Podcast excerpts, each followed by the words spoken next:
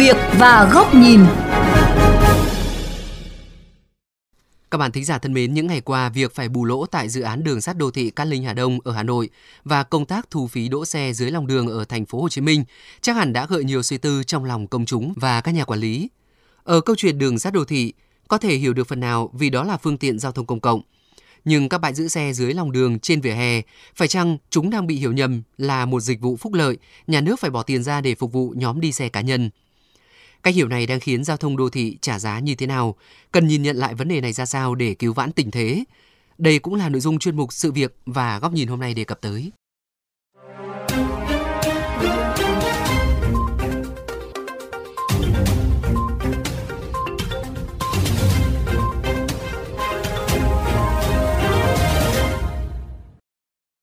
Thưa quý vị, chỉ thu cũng lỗ, đó là câu chuyện xảy ra ở các bãi giữ xe dưới lòng đường ở thành phố Hồ Chí Minh.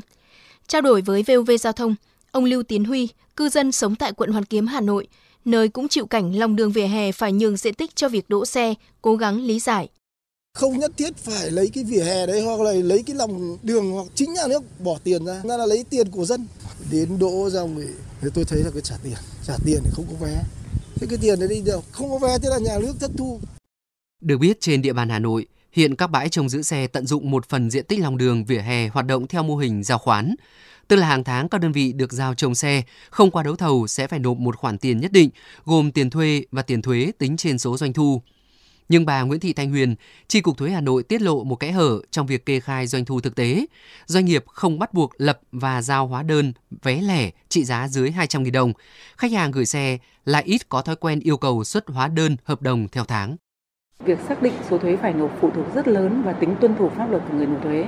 Việc kiểm tra, kiểm soát gặp khó khăn do quá trình giao dịch thời gian ngắn, thường chỉ trong ngày đối với các khách hàng không có hợp đồng trông giữ theo tháng, giá trị giao dịch nhỏ. Việc giao dịch và thanh toán dùng tiền mặt dẫn đến việc đơn vị kinh doanh có thể không kê khai doanh thu đối với phần doanh thu không xuất hóa đơn vé này. Bản thân một vị cán bộ phụ trách công tác thu phí trông xe dưới lòng đường ở thành phố Hồ Chí Minh cũng thừa nhận việc này không đặt nặng doanh thu mà chủ yếu để giảm ùn tắc ở khu vực trung tâm. Mặc dù vậy, chuyên gia kinh tế Đinh Trọng Thịnh cho rằng việc thu phí bãi giữ xe chỉ có lãi, không thể lỗ. Vấn đề là sự sâu sát, quy trình để tránh gây thất thoát. Cái lượng tiền này thì nó không lớn và rõ ràng ấy là nó đi là đi vào cái ngân sách của quận hay vừa. Nhưng cái vỉa hè hoặc là những cái bãi đỗ thì khi mà nó bị hư hỏng hoặc là cái đường phố mà đỗ nó bị hư hỏng thì lập tức cái người đứng ra chịu trách nhiệm lại là các cái công ty về hè công ty đô thị quản lý đô thị. Và rõ ràng ở đây ấy, cái việc mà chi phí bảo trì bảo dưỡng các cái vỉa hè hay là các cái đường phố nó lại là chi phí của ngân sách nhà nước của ngân sách thành phố. Đối với cái việc mà hồi phục các cái vỉa hè hay xử lý các cái con đường mà đang trở thành các cái bãi đỗ xe đó. Ông Đinh Trọng Thịnh khẳng định bãi giữ xe trên hè phố chỉ là một giải pháp tạm thời mang tính giật gấu vá vai, là cơ hội cho các đối tượng trục lợi từ tài sản công. Khi giá cho thuê rẻ hơn hàng nghìn lần giá thị trường, về lâu dài, các thành phố cần quy hoạch khả thi toàn diện, thúc đẩy các bãi đỗ xe hiện đại quy củ, Đồng quan điểm, kiến trúc sư Trần Huy Ánh nhận định, việc chỉ thu tiền thôi cũng lỗ cho thấy chính quyền đô thị Hà Nội, thành phố Hồ Chí Minh không quản nổi nhu cầu trông giữ xe. Thay vào đó, xã hội ngầm đang điều hành hệ thống này thông qua các bãi trông giữ xe, cả hợp pháp và bất hợp pháp.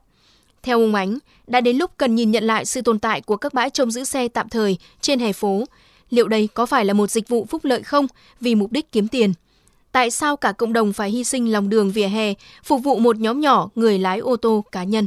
Con số bằng những phép tính cộng trừ nhân chia của cấp 1 có thể cho thấy rằng cái việc trông giữ vỉa hè là một cái số thu mang tính hình thức và không có giá trị gì. Chúng ta chỉ cần thay đổi ờ, một cái quan điểm là việc đỗ xe đấy là là dịch vụ được cung cấp, chứ không phải là một phúc lợi của xã hội cần phải cung cấp, thì ờ, chính thị trường cung cấp bãi đỗ xe ừ, họ sẽ có muôn vàn sáng kiến để mà ờ, đưa ra những cái vị trí đỗ xe mà đầu tư hợp lý nhưng chi phí cao và làm cho cái việc xe cộ đi vào trong thành phố được điều tiết một cách hài hòa, đồng bộ với chính sách là hạn chế đỗ xe cũng như là cung cấp cái đỗ xe đúng cái giá trị của đầu tư ra chỗ đỗ xe.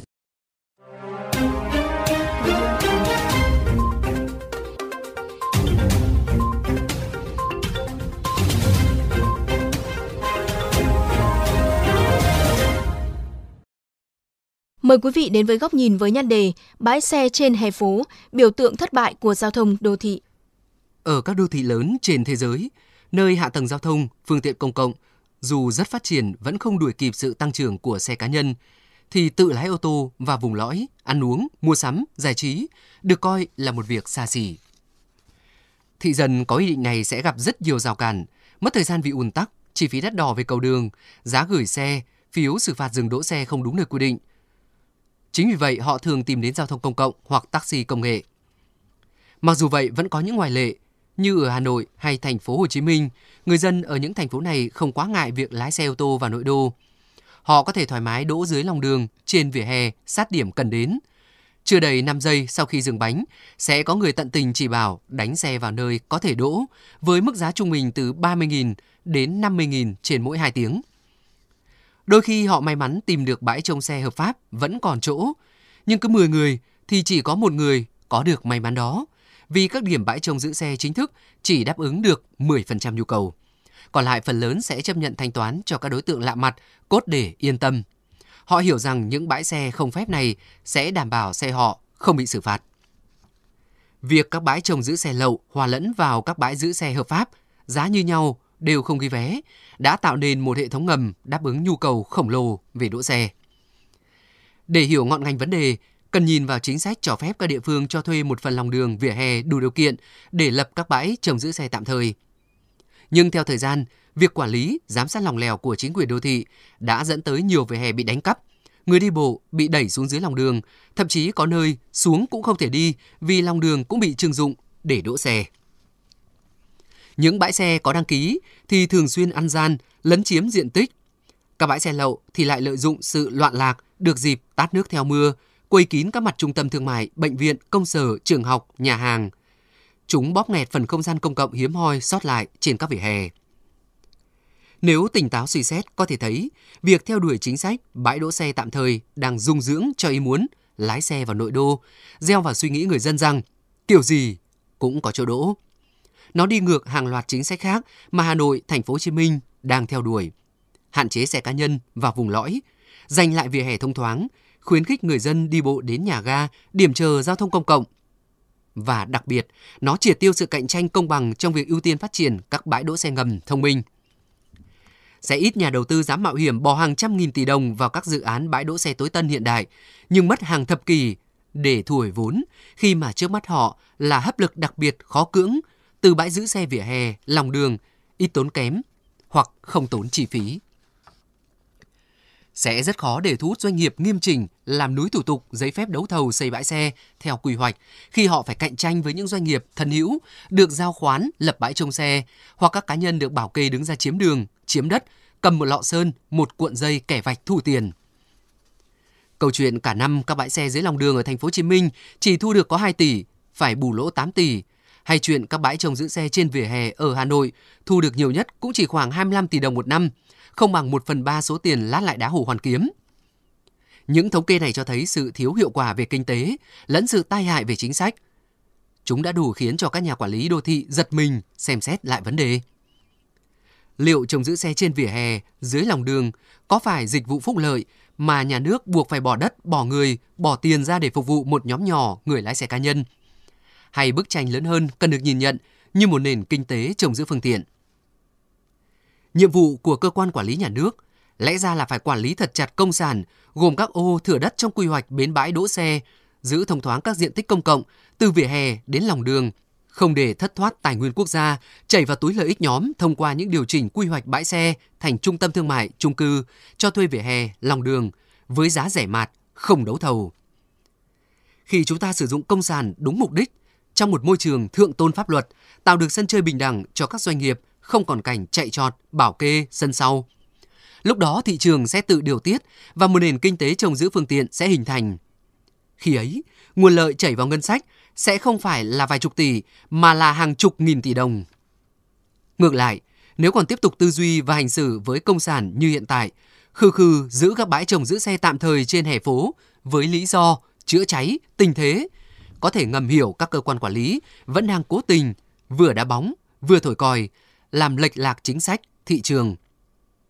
Chúng chính là biểu tượng cho lợi ích nhóm, cho sự thất bại của nền giao thông đô thị.